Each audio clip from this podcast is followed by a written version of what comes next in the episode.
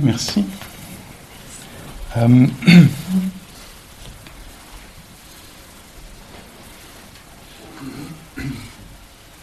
alors, euh, j'ai l'impression un peu de, c'est une impression, une, perception, un mirage, mais j'ai l'impression un peu d'amener des, nouvelles de l'Amérique. Je pensais à, des fois j'ai la chance d'enseigner avec euh, Bonnie Duran qui est, qui, est, euh, qui est beaucoup de choses, mais entre autres qui est en partie amérindienne. Puis quand les retraites finissent, quand j'enseigne avec elle, à la fin, elle dit toujours, c'est en anglais, elle m'a dit, ouais, we practice cognitive justice. Alors, on a pratiqué la, la connaissance, la justice de la connaissance. Je ne sais pas s'il y a un terme en français pour ça. Puis, c'est un peu basé sur l'idée de euh, épistémicide, non épistémologie, épistémicide, cide comme dans génocide, comment on a pu tuer la connaissance. Et euh, puis l'idée, c'est des trucs intéressants, je ne sais pas si peut-être vous êtes déjà en contact avec ces idées-là, mais euh, l'idée que la connaissance européenne est dominée. Hein. Donc la connaissance qui venait de, des gens qui parlaient anglais, italien, allemand, français, dominé, comme c'était la, la, vraie connaissance. Le reste était un peu anthropologique, exotique, intéressant, euh, etc. Mais toujours vu du point de vue en, en, en beaucoup d'hommes blancs, hétérosexuels, puis leur connaissance des choses. Et là, il y a une, des mouvements de justice cognitive. On dit, euh, il y a d'autres façons d'aborder le monde. Et d'abord, cette connaissance-là, qui, qui, qui, est bien, quand même est en train de détruire la planète. Alors, c'est pas la meilleure connaissance. On pourrait se retourner vers d'autres formes de connaissances qui nous ont paru euh, très euh, sympathiques, euh, etc., mais qui en fait ont peut-être peut-être beaucoup à offrir de sagesse et de un autre rapport au monde que, celui qui a été proposé par un certain groupe de personnes. Et donc naissent les études queer, par exemple où les gens disent Ah ben attends, nous, on a un autre point de vue sur la réalité que celui de, certains groupes de gens. Puis donc, ce que nous, on faisait ici, du point de vue de Bonnie, en tout cas, c'est. Euh, ben, en fait, on est allé pratiquer une autre sorte de connaissance qui est ancienne, asiatique. Hein? On la pratique ici, ça doit être une sorte d'hybride, parce qu'on ne peut pas éviter d'être qui on est. Mais quand même, c'est une vieille, vieille sorte de connaissance où, qui est intuitive, profonde. Puis on essaie de voir comment est-ce qu'on peut aborder le monde de, ce, de cet angle-là plutôt d'autres angles qui ont été favorisés jusqu'à maintenant. Ça m'intéresse beaucoup. Quand on dit, par exemple, si on regarde toutes les universités à travers la planète, qu'est-ce qui est offert dans les universités partout où on soit, qu'on soit en Égypte ou euh, qu'on soit en Asie, euh, ailleurs, ou euh, en Amérique du Sud. Les connaissances qui sont dans ces universités-là, ce sont des connaissances européennes sont, qui sont offertes. Puis c'est ça qui est valorisé. Puis là, il y a des groupes qui commencent à dire attention, euh, c'est une forme de connaissance, on peut la respecter, la considérer, mais c'est juste un angle. Il y en a d'autres. Et nous, ici, on est allé voir un peu ça. On peut le prendre comme une hypothèse, une façon de considérer les choses. Moi, j'aime ça, tout à coup, avoir euh, le mirage qui tourne. Ah, mon Dieu, je pensais que c'était la vérité absolue. Puis tu me dis, ah, c'est seulement un point de vue qui est très particulier. Puis là, tout à coup, ma perspective change. Alors, euh, j'aime bien voir la nature euh, de mirage, de comment les choses m'apparaissent. Puis tout à coup, quelqu'un me dit juste quelques mots, me présente un autre angle. Tout à coup, ah, les choses m'apparaissent un peu différemment. J'aime bien être euh, bousculé, peut-être, de cette façon-là dans les nouvelles de l'Amérique, par rapport à ce qu'on parlait aussi, vous êtes peut-être au courant, mais la formation que moi j'ai faite de 4 ans pour être prof d'enseignant, il y a ça depuis longtemps. plusieurs des, enseignants américains sont passés par là. Euh, Patricia est passée par une de ces formations-là, entre autres Genou, et d'autres encore. Mais les nouvelles formations qui viennent de commencer en ce moment sont à 75% des personnes de couleur. Alors c'est comme un geste tant soit peu réparateur, parce qu'on s'est dit, pourquoi c'est majoritairement blanc dans tous ces centres euh, de méditation? Il y a, quelque chose, puis donc il n'y a pas une représentation adéquate des enseignants. Il y a plein de facteurs, mais ça c'en est un. Alors ces centres-là, qu'on pourrait considérer comme quand même assez conservateurs, dans, un sens où euh, ils se sont réveillés là, à, la, nature de ce qui se passait là. Puis ils se sont dit, donc à Spirit Rock, il y a, je pense, 25 personnes qui font 4 ans de formation pour être enseignants. 75% d'entre elles sont euh, soit des personnes noires, latino, amérindiennes, etc. Au Insight Meditation Society, le centre que Sharon Salzberg a créé avec Jack Cornfield et Joseph Goldstein, sur les 20 personnes qui font la formation d'enseignants, 75%, donc 15 personnes sont euh, des personnes euh, euh, racisées, qu'on racise. Et donc, c'est ben, des bonnes nouvelles. Il y, a, beaucoup de chemin à faire, mais alors c'est bien de peut-être que, en tout cas, je passe ça, peut-être c'est une information qui va vous intéresser. Au Barry Center for Buddhist Studies, qui est juste à côté du Inside Meditation Society au Massachusetts. Ils offrent euh, des programmes d'études et de pratiques. C'est toujours un mélange d'études et de pratiques. On peut y aller sur place faire des retraites. Ou par exemple, le matin, on va méditer, comme on fait, et l'après-midi, on va sortir les, euh, les sutras, puis on va étudier avec euh, un académicien ou une académicienne quelconque qui va nous, nous aider à comprendre, à aller dans les textes. Ils font aussi des cours en ligne maintenant, qui sont de très très bonne qualité. Il y a un cours qui commence à la fin du mois prochain, je crois, qui s'appelle Dharma and Race. Alors, si ça pourrait intéresser quelqu'un, c'est une autre façon d'aller voir les enseignements qui me semble euh, juste. Euh, rien de nouveau sous le soleil. Le Bouddha parlait beaucoup du système des castes. Hein. Il disait être noble, c'est pas la naissance, c'est pas parce qu'on est né dans telle famille ou dans telle. Être noble, c'est comment on a développé le cœur. Et donc, euh, lui, c'était quelqu'un qui brisait le, système des castes. Il acceptait dans sa communauté les gens de toutes les castes. Alors, il y avait un système qui était en place. Et lui, euh, il disait non, moi, je ne reconnais pas là-dedans quelque chose qui a, de la valeur. Moi, je mets de la valeur sur autre chose. Euh, donc, je voulais donner ces ressources-là au cas où des fois, on veut un follow-up, là, euh, aller voir ça plus loin un peu. Aller sur Dharmacy, ton, collègue euh, Ruth, ah ben, oui, Ruth King est sûrement sur euh, Dharma Seed. Euh,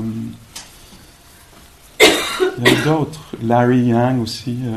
il y a, ouais, il y a, plusieurs maintenant personnes qui s'expriment sur ces thèmes-là.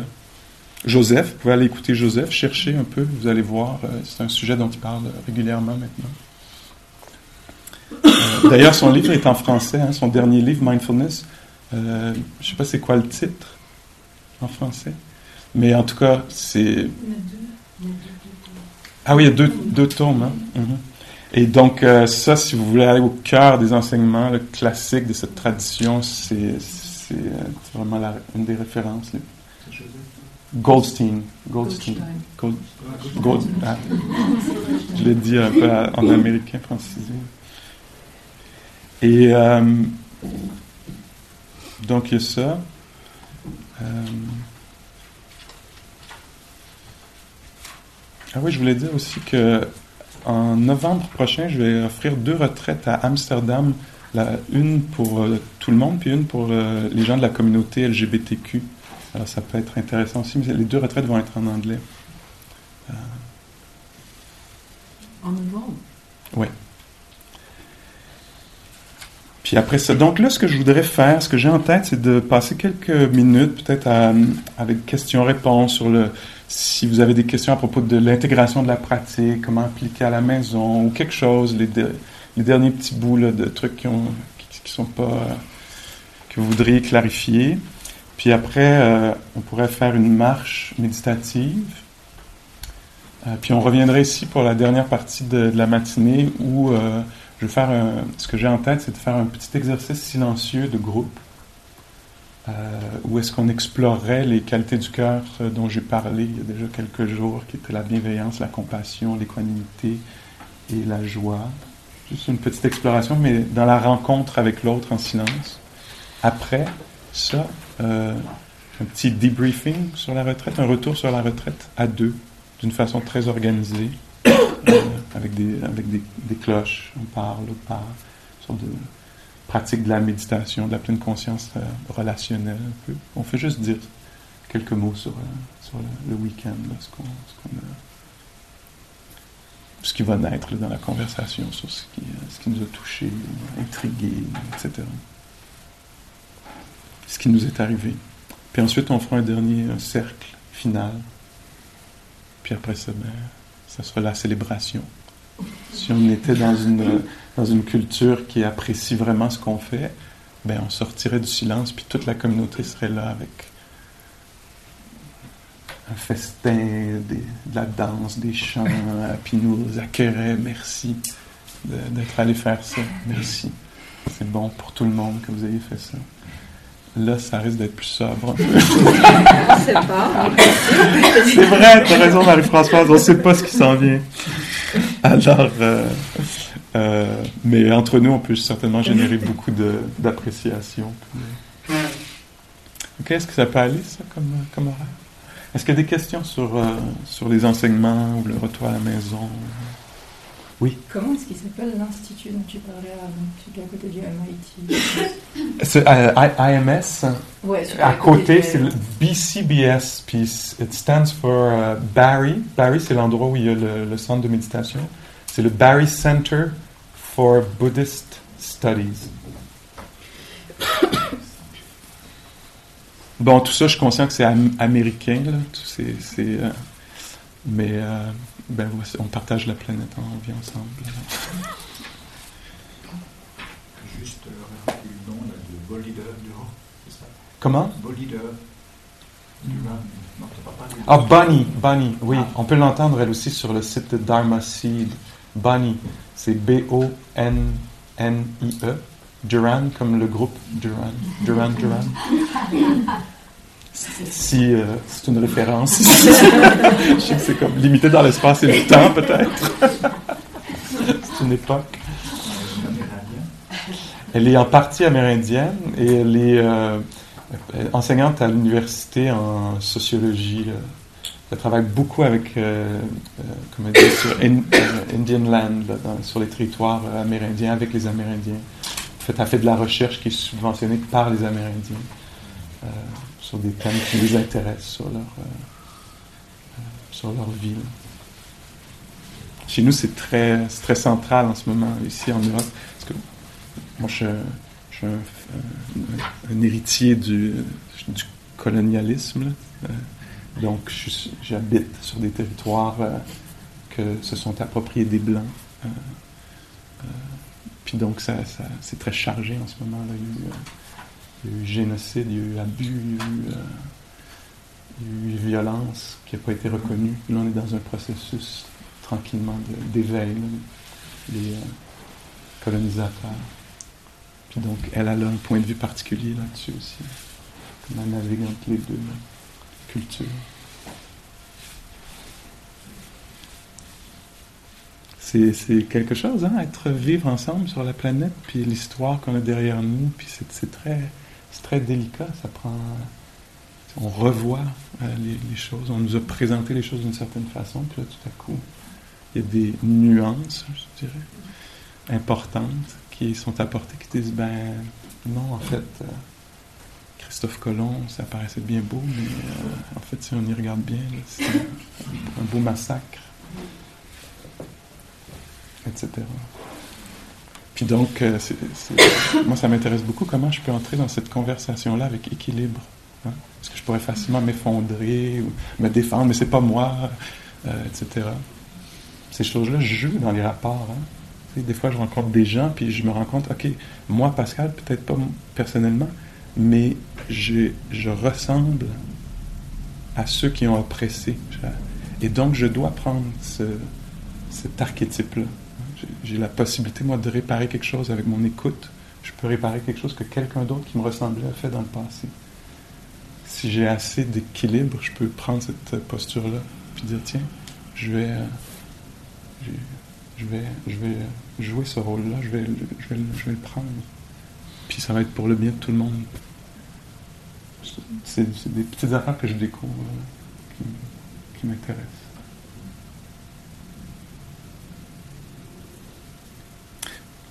Puis quoi, quel autre dharma, quoi d'autre?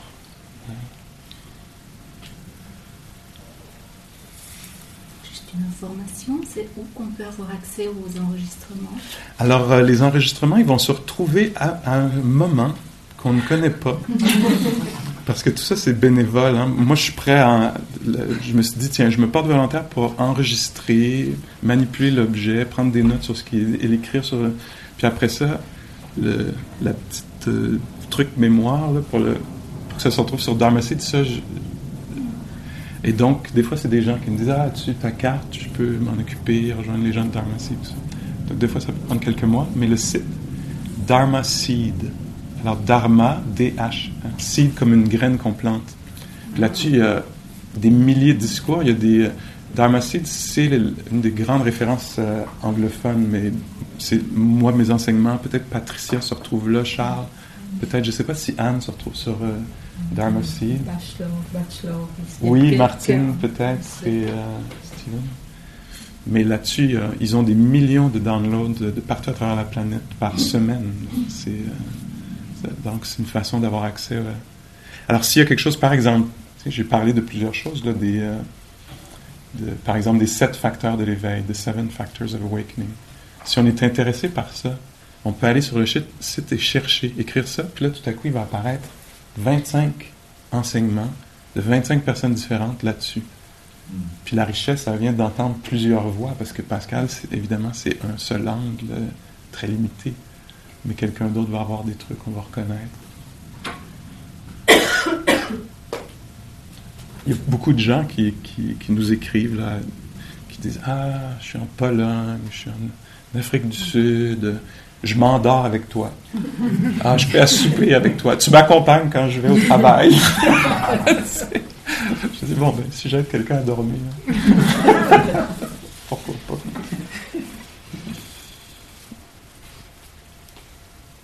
J'avais une question hier, tu nous as dit de, de regarder un peu comment naissent les, les pensées, comment arrivent Oui. les pensées. Et puis euh, en observant, alors je me suis dit que souvent les pensées arrivent euh, quand on n'est plus dans le ressenti corporel. Dès qu'on quitte le corps, on quitte une sensation, ben voilà, on, on- on cogite sur, euh, sur, sur les, les choses. Oui, Et ça, c'était assez, euh, assez flagrant. clair pour Ouais. toi. oui.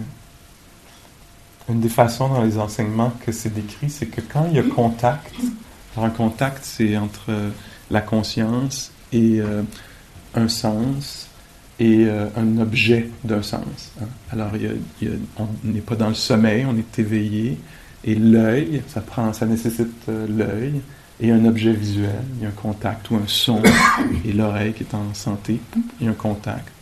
Euh, quand il y a un contact chez l'être humain, il y a une perception, les choses apparaissent, une conception, on conçoit la chose.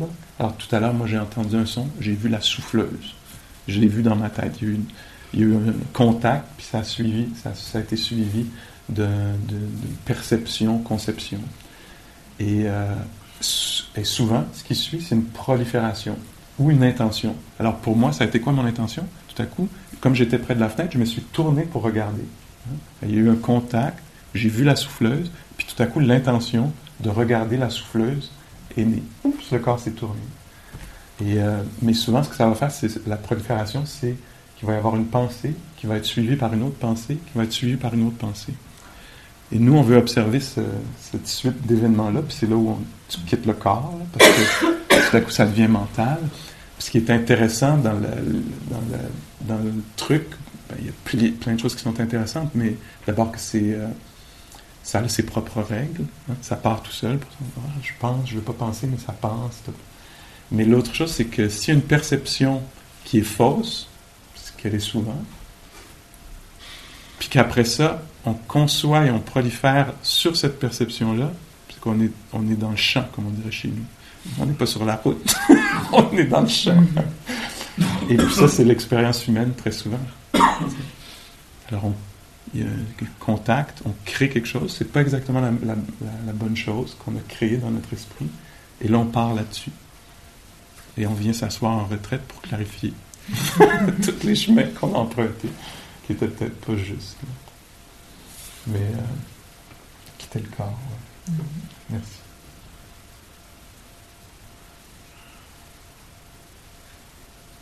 Une question sur euh, le retour à la maison, sur la pratique.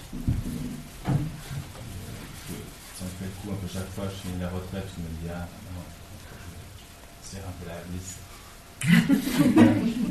Alors, ouais, soit sur ce ton-là ou même un peu plus doucement, mais en disant, ça va oui. peut-être me faire du bien quand même d'être un petit peu plus régulier avec la Là, je me dis carrément que je fasse un jeûne d'alcool, de cigarettes pendant un mois. Enfin, donc, je sais pas, quel est ton retour d'expérience un peu sur euh, Cadre, pas cadre, euh, Oui.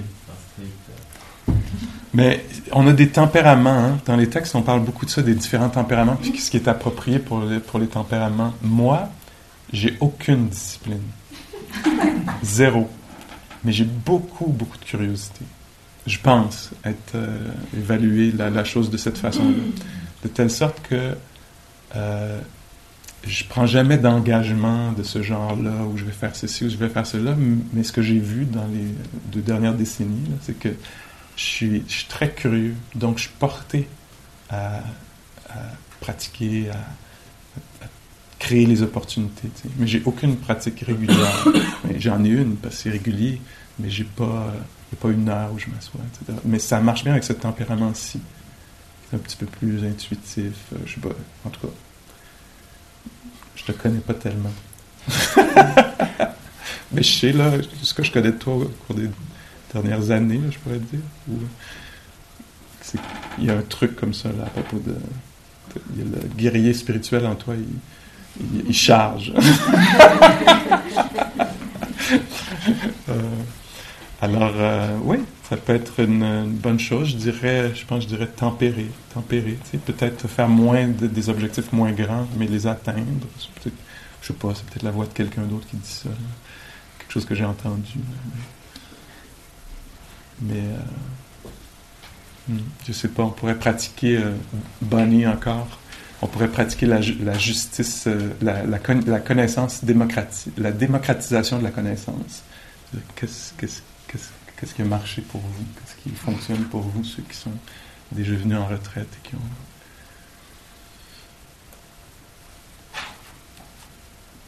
Rien ne marche. J'ai- pas bien compris la question. Ah, je disais, ben, je vous pose la question, qu'est-ce, qu'est-ce qui a fonctionné pour vous, sans, sans donner de, euh, sans donner de conseils, mais juste un rapport de... Oui, qu'est-ce qui fonctionne pour vous pour établir, euh, qu'est-ce qui vous soutient dans une pratique euh, quotidienne? Moi, par exemple, pour rebondir sur ce que dit David, euh, j'ai aussi pas de limite et puis je suis très. Je peux fumer, boire, manger, ça pour m'arrêter parce que mon corps peut plus. Donc je me laisse. Je me suis mis un, rappel, par exemple, dans mon agenda. où tous les mardis, je me pose la question est-ce que j'ai envie de jeûner ce jour-là ou, ou pas boire, pas boire, oui, mais voilà, être, euh, dans une certaine euh, discipline de santé. Et je, je le fais ou je le fais pas. Donc, il y a ce, rappel-là, cette option-là. Ouais, ça me rappelle, ça, tout d'un coup, je me dis, ça, ça pourrait être une possibilité. Est-ce que j'ai envie de le faire ou pas? Je regarde après ce que j'ai le lendemain, parce qu'un jeûne, il faut aller doucement après un repreneur. Et euh, Parfois, tu le fais. ouais, souvent je le fais. Après, je le fais plus du tout parce que j'en ai marre, puis j'ai d'autres choses à faire. Et puis, euh, ça coupe aussi. Donc, il y a d'autres. euh, c'est tout, c'est social aussi le fait de manger. Donc euh, ça veut dire un jeûne, une journée, ça veut dire être euh, replié un peu sur soi. Mhm. Donc, C'est une retraite. C'est, pas seulement ne pas manger, c'est aussi être replié un peu sur soi. Ouais. Et donc il faut. Moi je, je, je m'attends à ressentir cette envie ou pas? Si je l'ai pas, je fais pas. Mhm.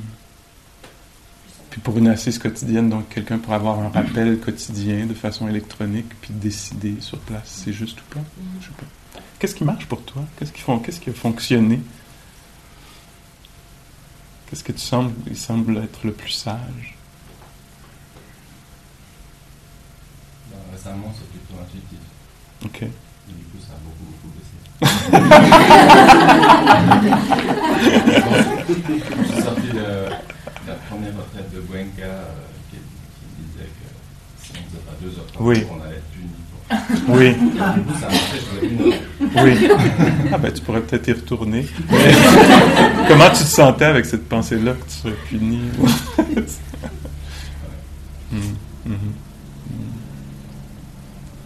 Ok, Voyons voir un peu. Moi, je sais que euh, l'intention que j'ai formulée pour cette année, Oui, c'est d'avoir, c'est ce que je disais tout Oui. c'est d'avoir une pratique formelle tous les jours, même ultra minimale. Alors, informelle, j'en ai tout plein, voilà, dans la journée, sur mon vélo, au boulot et tout ça. Mais vraiment d'avoir une pratique formelle, euh, ça peut être cinq minutes, quoi. Mais vraiment de, de, de m'y tenir. Et puis, en principe, la, la pratique que j'ai quotidiennement, c'est au, au moins une demi-heure. Mais les jours où je peux pas, d'avoir vraiment. euh, et je, moi, bon, temps, mes finalement, mes mais je m'y suis tenue jusqu'à maintenant, sans rappel, sans.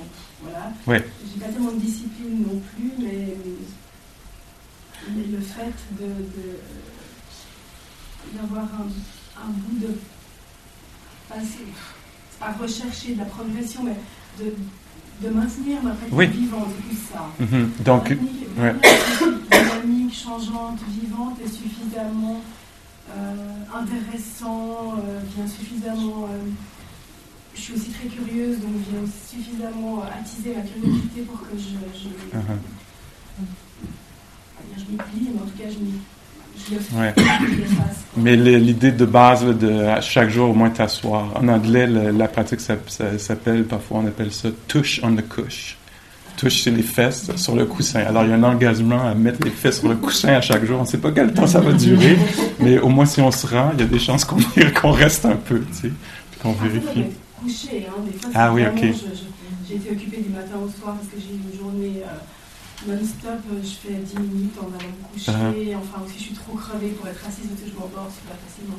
Enfin, voilà. Mais en tout cas, euh, Ça peut être de différentes postures. oui, oui. Ok, merci.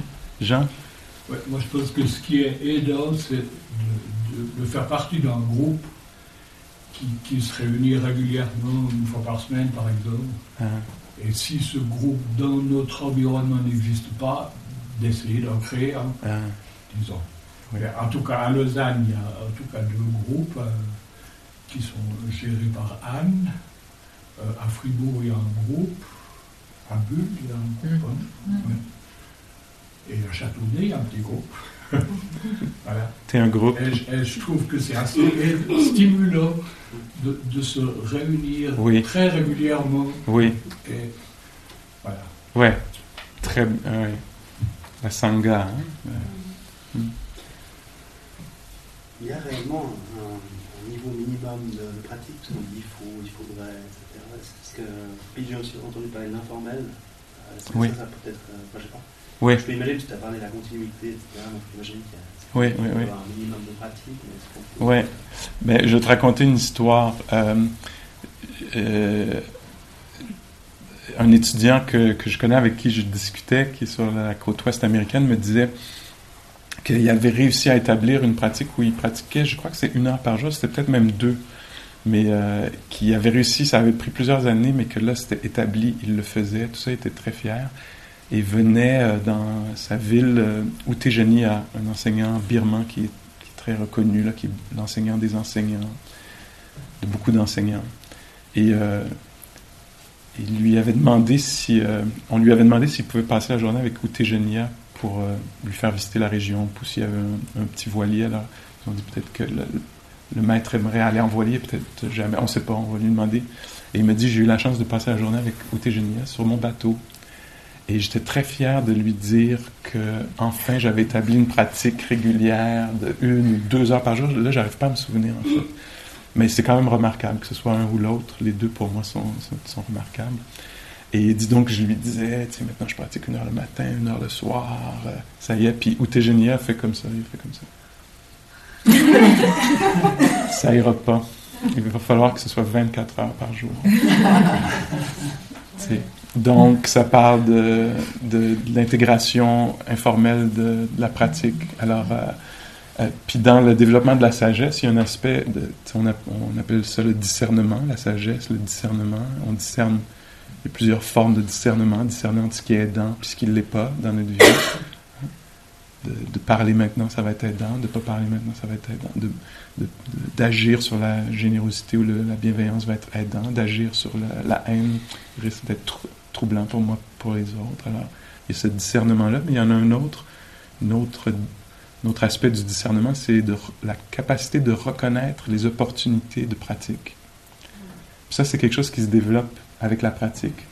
Si je prends chez moi, par exemple, au début, j'ai pensé à la première retraite que la pratique, c'était en retraite, que c'était assis. Ça m'a pris quelques retraites avant de comprendre que marcher aussi, c'était bien. même si on en parlait. Là, je, ah, je peux pratiquer ici. Ah, debout aussi. Ah, coucher aussi. Alors, tout à coup, les opportunités de pratique s'ouvraient, puis après, je pensais que c'était donc juste aux retraites. Du coup, j'ai découvert que ah, je pouvais avoir une pratique à la maison. Ah, je pouvais en fait l'amener dans ma relation avec euh, mes parents ou euh, mon amoureux ou euh, quelque chose comme ça. T'sais. Puis là, puis ça, là, tout à coup, je me sens ah, au milieu d'un conflit, c'est parfait. Si évidemment, si je m'en souviens, au moment où je m'en souviens, c'est idéal. Puis comme je le disais hier, je pense, devant la beauté idéale, dans quelque chose de global, le rapport avec le, les changements climatiques bon endroit pour pratiquer, amener. Puis donc, ça, c'est la pratique informelle. Euh, pour moi, ça passe beaucoup par la conscience du corps, l'expérience sensorielle, c'est pour ça que j'en parle beaucoup. Alors, le corps est toujours là, et c'est un portail vers euh, euh, les émotions, les états de... En étant conscient de mon corps, de ma poitrine, de ma respiration, je découvre dans quel état je suis si je marche puis je, deviens attentif au corps, il est toujours là, je vais voir que je suis un peu comme ça ou un peu comme je peux ajuster. Alors découvrir tous les endroits où tout à coup tu peux être éveillé, attentif, curieux, etc. Puis la pratique quotidienne. La pratique quotidienne, moi je serais porté à dire euh, cinq minutes de plus que ce que tu fais déjà. Si tu fais zéro, ben fais cinq minutes. Puis euh, après la prochaine retraite ou après quelques mois, peut-être tu pourras ajouter 5 minutes. Ça me semble être raisonnable comme façon de procéder.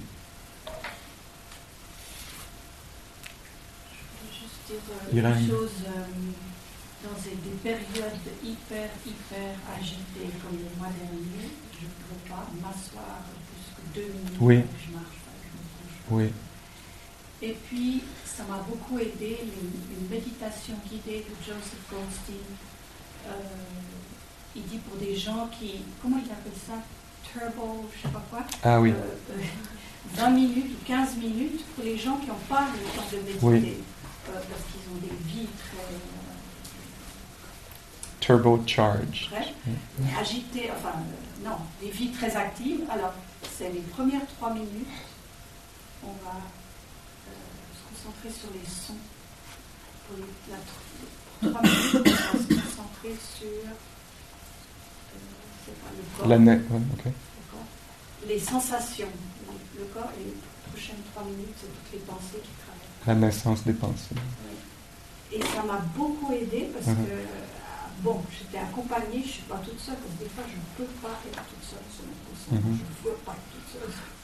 Et puis donc, il y a la voix, je suis possible, puis après, ça aide parce qu'après, les prochaines fois en silence, il euh, y, a, y, a toutes ces choses qui reviennent. Du, coup, tu plus besoin de la voix de Joseph C'est un petit, oui.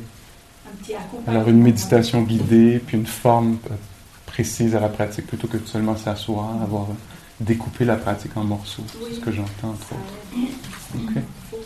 Good. Ben voilà quelques, quelques idées qui pourraient. Ok, je suis conscient du temps. Et euh,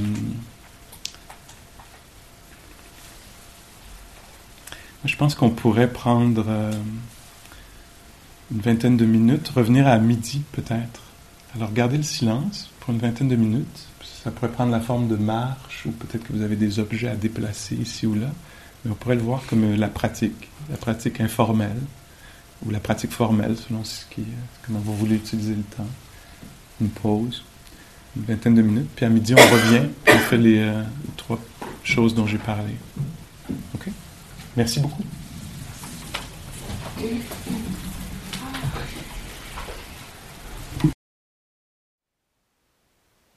Thank you for listening. To learn how you can support the teachers and Dharma Seed, please visit dharmaseed.org slash donate.